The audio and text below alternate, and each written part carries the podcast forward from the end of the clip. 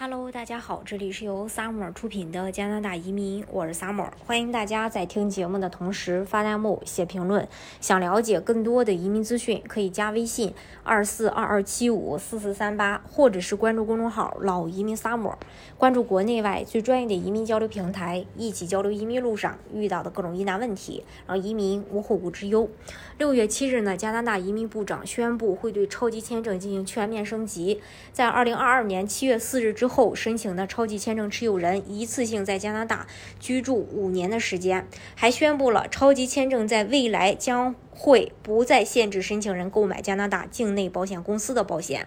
在二零二二年七月四日或之后递交的，呃，这个超级签证有效期直接给到五年，但是如果你在二零二二年，呃，呃，七月四日。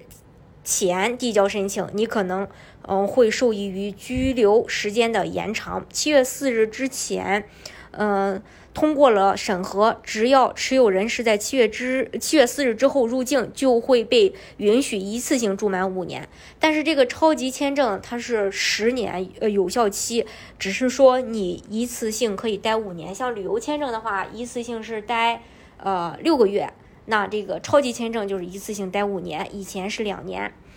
嗯，如果你在七月四日前持有有效的超级签证进入加拿大，边境的官员在你进入加拿大时授予你的停留时间不变。例如，如果你被授予两年，你仍然是两年。但是如果想要居住的更久，你需要在签证到期前离开加拿大，并在二零二二年七月四日之后重新进入加拿大。如果你仍然符合超级签证的所有资格要求，边境官员可能会给你最长五年的逗留时间，或者你可以申请，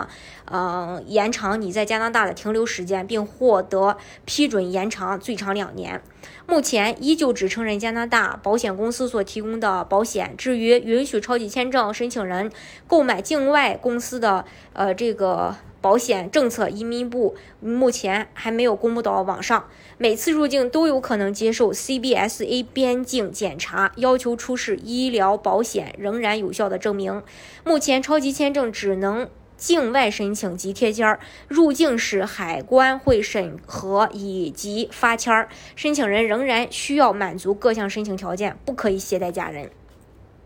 然后呢，超级签证的这个文件清单呀，有这么几个：一，你的孩子或孙子，呃的邀请函，呃，在你访问期间提供经济支持的承诺，此人的家庭成员名单和人数，此人的公民身份或永久居民文件的复印件；二，你的孩子或孙子的家庭达到最低必要收入的证明，例如一个纳税年度的 NOA 或 T 四或 T 一。然后雇佣，呃，